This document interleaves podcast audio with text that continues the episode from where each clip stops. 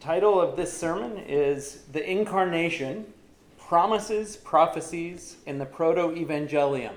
So I'll explain particularly what that last word means here in just a bit. As with last week, this morning, we're going to be thinking upon the incarnation Jesus becoming flesh, Jesus coming to earth, taking on full humanity. Uh, last week, we discussed seven reasons why Jesus had to become fully human in the incarnation. This week, we're going to look in on the promises, prophecies, and the good news proclaimed in the incarnation. In other words, Jesus showing up as a human actually wasn't a surprise. Uh, it had been pro- pr- promised and foretold throughout the Old Testament over and over and over again. Gary Breshears helpfully says it this way He says, Because God is sovereign over the future, he alone is capable of giving prophetic insight into the future. In great mercy, he did this for his people in the Old Testament. He detailed for them who was coming to save them, how he would come, where he would come, when he would come, and why he would come so that they would anticipate the incarnation and salvation of Jesus Christ. So, this morning, we're going to take a tour through the Old Testament to look at a couple of passages that do exactly what he just said, that anticipate Jesus' coming. As with last week, it's my hope that the more that we grasp the wonder and the magnitude and the beauty of the Christmas story, the more we'll be drawn to worship and awe at the feet of Christ. So, let's dig in. We're going to start today in the book of Genesis, particularly Genesis chapter 3, verse 15. And I know that we did a little bit of this in the book of Esther, um, but we're going to do it again and think through it in the lens of incarnation.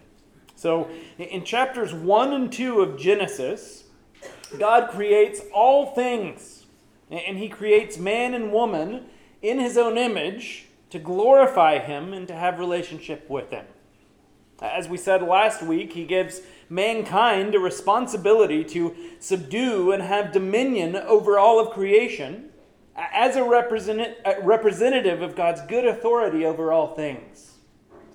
He gave them one rule with a deadly consequence Genesis chapter 2, verses 16 and 17.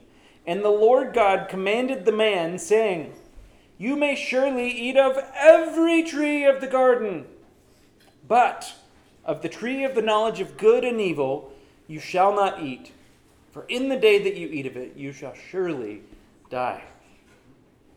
Adam and Eve disobeyed God, rebelled against the Creator and King of the universe. God responded with wrath towards Satan and patience and grace towards humanity. Adam and Eve tried to hide from God, cover themselves up, but inadequately. So, God killed an animal and covered them up. He proclaimed curses on the man, the woman, and Satan, even the earth itself. In Genesis 3:15, he also made a glorious, glorious promise. Theologians call this verse the proto-evangelium, or the first gospel in scripture. Look with me at Genesis 3:15. God is speaking to Satan here, but we get to kind of listen in on it and hear what he said. Genesis 3:15.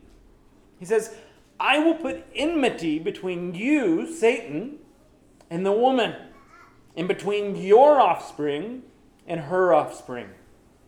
He shall bruise your head, and you shall bruise his heel. First, notice a couple of clues that God gives us here. This offspring or seed will be born of a woman. There's no mention of a father here. While this is going to get spelled out more and more as the scriptural story continues, this implies virgin birth. Second, this seed will be male. So we're looking for a male born of a woman. And what's the seed going to do? He shall bruise your, the serpent's head, and you, the serpent, shall bruise his heel. Understand this. The serpent, Satan, had placed humanity under the bondage of sin. They were trapped, slaves to it. But at the beginning of the story, here in Genesis 3:15, God promises them a plan of redemption, a promise of rescue. This seed will crush the head of Satan. Satan will be under his, uh, under his heel or under his authority. That's the story of the whole Bible in a nutshell. That's the good news of the gospel. Notice that this isn't about what mankind will do to, to get themselves out of Satan's grip. This is important. This is about what God will do through his seed. This is a proclamation of good news. From the beginning, that's what the gospel is a proclamation of good news. It's not a plan of how to get yourself right or a list of things for you to do. It's a proclamation of good news. Here, it's God telling humanity what he's going to do. And I want us to notice the, the certainty in this proclamation. He shall bruise your head, and you shall bruise his heel. This good news is going to happen. It, can't be stopped. So, that's the plan, and it's absolutely certain. Now, there are certainly many other places throughout the biblical storyline that we could trace this seed and promises made about him. But I want to key in on just a couple more. In Genesis chapter 12, God shows up to this man named Abram, who Joshua chapter 24 tells us is an idol worshiper. Abram, the idol worshiper. God calls this man to leave his country and to go to a land that he's going to show him. God then promises to make him a great nation and tells him that he's blessing him to be a blessing to other nations. In Genesis chapter 15, this covenant gets reaffirmed, and Abraham is credited with righteousness. Why? Because of his faith in God's word and God's promise. The great reversal of Adam in the garden. Then, in Genesis 22, look what God says. Genesis 22, verses 15 through 18. And the angel of the Lord called to Abraham a second time from heaven, and said, By myself I have sworn, declares the Lord, because you have done this, and you have not withheld your son, your only son. I will surely bless you, and I will surely multiply your offspring as the stars of the heaven and as the sand that is on the seashore and your offspring shall possess the gate of his enemies. And in your offspring shall all the nations of the earth be blessed, because you have obeyed my voice. This word, offspring, is the same word as Genesis 3:15. Seed, offspring. Now, look what Paul does with this passage in Galatians chapter 3, verse 16. Galatians 3:16. Paul says, "Now the promises were made to Abraham and to his offspring." It does not say, "and to offsprings," referring to many, but referring to one, and to your offspring, who is Christ. In other words, this promise made to Abraham in Genesis 22 was talking about a singular seed Christ. That's how the nations will be blessed through Abraham, through Christ. What an amazing promise. And a continuation of the promise made in Genesis 3:15.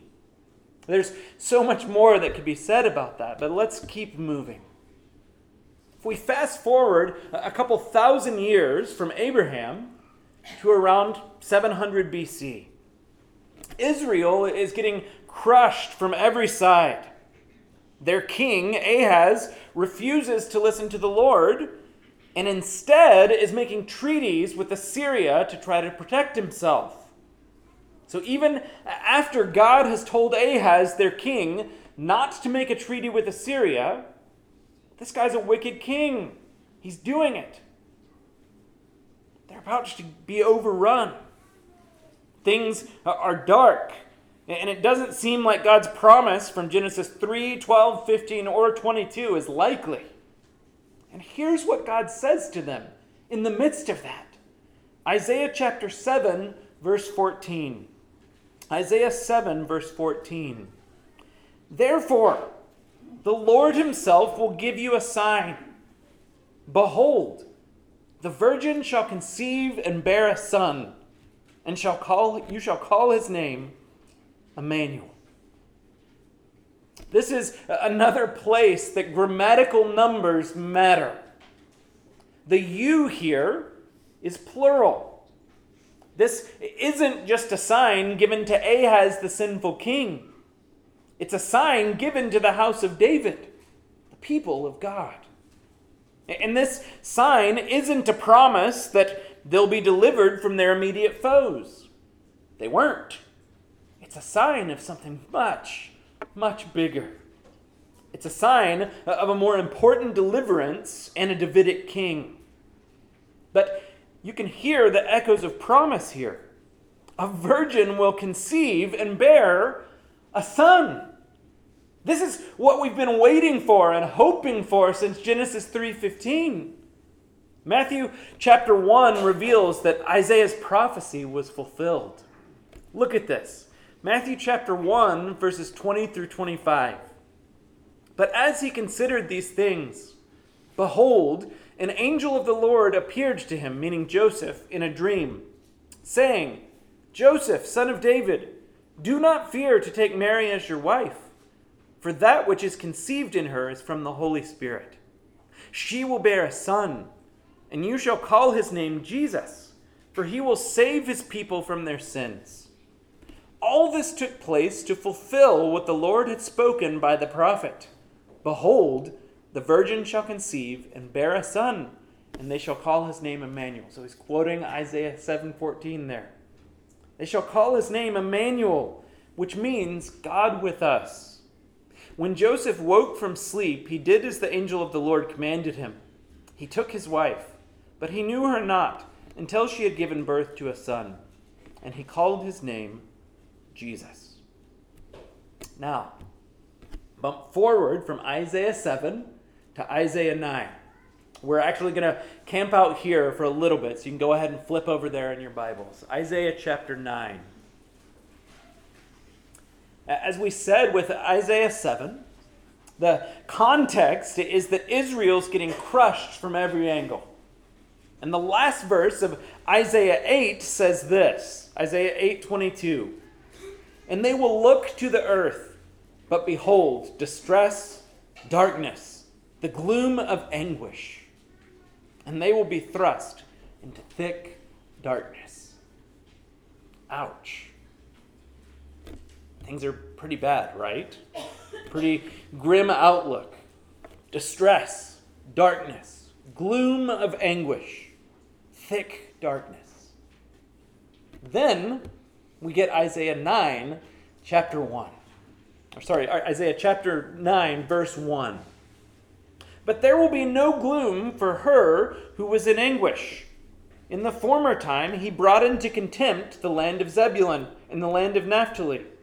But in the latter time, he has made glorious the way of the sea, the land beyond the Jordan, Galilee of the nations. So, in spite of the fact that Israel has rejected God's word through Isaiah, he's planned to give them light again. Matthew chapter 4 sees the fulfillment of this in the ministry of Jesus in Galilee. Then look starting in verse 2 of Isaiah 9. Isaiah 9, verses 2 through 5. The people who walked in darkness have seen a great light. Those who dwelt in a land of deep darkness, on them a light has shone. You have multiplied the nation, you have increased its joy. They rejoice before you as with joy at the harvest, as they are glad when they divide the spoil. For the yoke of his burden and the staff for his shoulder, the rod of his oppressor, you have broken as on the day of Midian. For every boot of the tramping warrior in battle tumult, and every garment rolled in blood will be burned as fuel for the fire. A couple of truths that absolutely can't be missed here. These verbs in Isaiah 9 are in the past tense, even though they're describing things in the future. They're what are known as prophetic perfects. Prophetic perfects. They're spoken of as already happening because of their certainty. Remember, these, these words are being spoken during one of the darkest days in Israel. Yet, they're speaking words of hope and victory and light and joy. This would be like singing chipper Christmas carols at a funeral. It doesn't seem to fit. Unless unless you trust and believe in the promises of God. There's a hope amidst distress. There's light in the midst of darkness. Now, look at verses 6 and 7. For to us a child is born, to us a son is given, and the government shall be on his shoulder, and his name shall be called Wonderful Counselor Mighty God, everlasting Father, Prince of Peace. Of the increase of his government and of peace there will be no end. On the throne of David and over his kingdom to establish it and to uphold it with justice and with righteousness from this time forth and forevermore. The zeal of the Lord of hosts will do this. Ding, ding, ding, ding, ding. For the reader of the Old Testament, Alarm bells are going off at this point. A child is born, a son is given. Isaiah has just told us about light and hope uh, amidst a terrible moment in the history of God's people. How can he be so optimistic? Oh, because the promises of God are irrevocable. They're solid gold. They, they never change or shift promise that a son of Eve would crush the head of Satan. You see this a background of disaster and a promise of hope. But we should also notice that the answer of hope is shocking, it's surprising. You're Israel, and you're surrounded by nations that are about to crush you. You're, you're being led by a wicked king. And the hope is a child. How can that be? This isn't exactly how they thought they'd be rescued. God knew exactly what he was doing. Further, as with Genesis 3:15, I just want to reiterate this again. This, this isn't a list of what Israel is supposed to do. It's a proclamation of what this son will do for them. And this child will fulfill the role of a king. It says the government will be on his shoulder. He's a king. Uh, Isaiah is telling us that this child will fulfill the promise of a Davidic king being on the throne forever. Second, this was part of the role of Adam in the garden to have dominion over all that God had made, to rule. Then there's this amazing list of what he's going to be called. Look at the last part of verse 6. And his name shall be called Wonderful, Counselor, Mighty God, Everlasting Father, Prince of Peace take these one at a time. Wonderful counselor. This child is going to be supernaturally wise.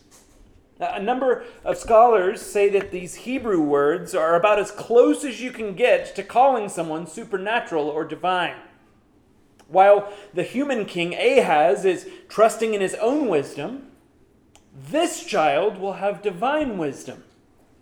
Again, this sounds like Eden, where Adam and Eve trusted in their own wisdom, and it led to their demise. Ahaz has been told repetitively not to make an alliance with Assyria. And like Adam and Eve, he does it anyway. Guess who ultimately overthrew Ahaz? Assyria. He thought he was smarter than God. He wasn't. But God will provide a wonderful counselor who knows all things and rules justly. It's amazing that this child will be a wonderful counselor. Next word mighty God. If, if wonderful counselor is close to calling him divine, this one goes all the way. He doesn't just say they call him like a mighty God. His name shall be called Mighty God. And isn't this exactly the God that we need? We're weak. We all, like Adam, have sinned and can't help ourselves. Without a mighty God, we're hopeless. His name shall be called Wonderful Counselor, Mighty God, Everlasting Father. Now, this can be confusing. Um, you might be saying, I, I thought a son was going to be given. Why, why is he being called Father? Well, in the Old Testament, uh, often kings were called fathers. They were spiritual, political fathers to those who were under them. In the Ten Commandments, we're told to honor father and mother. We're uh, also biblically commanded to obey those placed in authority over us. And one way the Old Testament shows this is by calling kings fathers. In other words, this child is being declared to be the ruler of his people eternally. Eternal Father. His rule and his reign will never end. That's spelled out even more clearly in verse 7. Of the increase of his government and of peace there will be no end. On the throne of David and over his kingdom to establish it and to uphold it with justice and with righteousness from this time forth and forevermore. This wonderful counselor, mighty God, everlasting Father, will bring stability and peace unlike any that they've ever known. That place called Eden that we've read about but never seen or experienced will be recreated under the rule of this child. He's also called the Prince of Peace. The Prince of Peace. This child will be the one to bring true and lasting peace to his people. Uh, again, consider the context here. God's people under a wicked king, being attacked by all of the nations around them. Do you think that they could use some peace? Yes. And that peace will come through this child. Micah, the prophet, also picks up on all of this. Micah chapter 5, verses 2 through 5.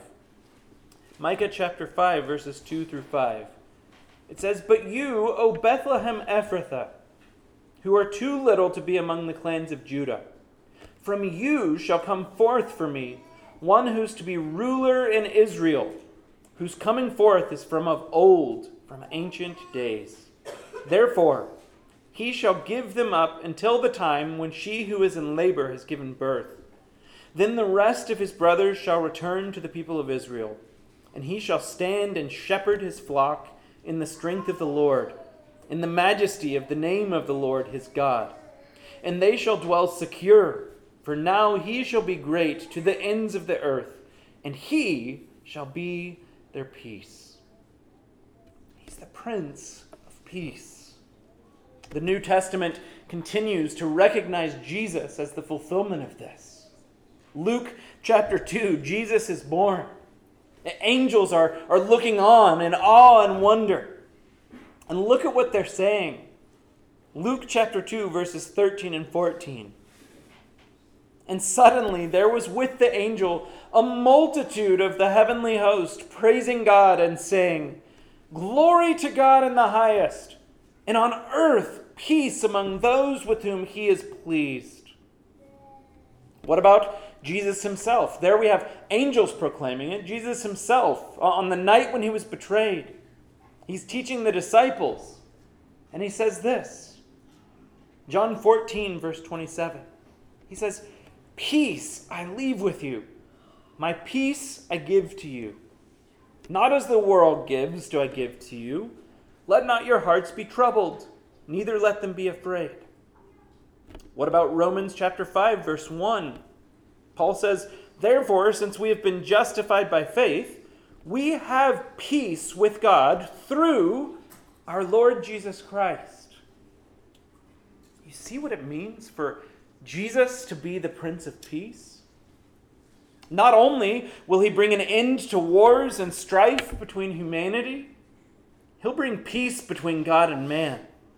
He'll bring a return to Eden. Do you see the, the vastness and the beauty of who this child is and what he'll do? This is the seed promised in Genesis 3:15. This is the offspring promised to Abraham that will bless the nations. For to us a child is born, to us a son is given, and the government shall be upon his shoulder. And his name shall be called Wonderful, Counselor, Mighty God, Everlasting Father, Prince of Peace. This is a child worth putting all of your hope in. Each and every day, each of us has a decision to make. Will we put our hope in earthly things? In our own wisdom? Our own politics? Our own provision? Or will we trust this child? It would be a tragedy to go through this Christmas season and to enjoy the trees, enjoy the lights, enjoy the presents, and miss out on the truth of this child. If you've never put your trust and hope in Jesus, you can today. And we invite you to. He's a wonderful counselor, a mighty God, an everlasting Father, and Prince of Peace. Believe in him. If you have questions about what that looks like, I would love to talk to you after the service. Well, just as with last week, I want us to see the nativity scene this Christmas and be drawn to worship and to awe. Consider why Jesus became man. Consider all of the waiting and the promises and the prophecies that led up to his birth. Consider the good news of his coming. Second, and finally, I don't want us to miss that all of this, this whole story, all of it, is of grace. Look how uh, our passage ends Isaiah 9, verse 7. The zeal of the Lord of hosts will do this. The zeal of the Lord of hosts will do this. This isn't a list of what the people of God must do to earn all of this. It's again a proclamation of what the Lord will do. That's the gospel of Jesus Christ. A, proclamation that Jesus came to this earth, lived a perfect and sinless life, that he went to the cross to die in our place, taking the full and just wrath of God on our behalf. Dying, being buried, and three days later rising from the grave to defeat sin, Satan, and death for those who repent and trust in him the zeal of the Lord of hosts did that. And that's where we place our hope and our trust during the Christmas season and always. God has given us an amazing gift at Christmas the exact gift that each and every one of us needed. And so, in light of that, let's pray.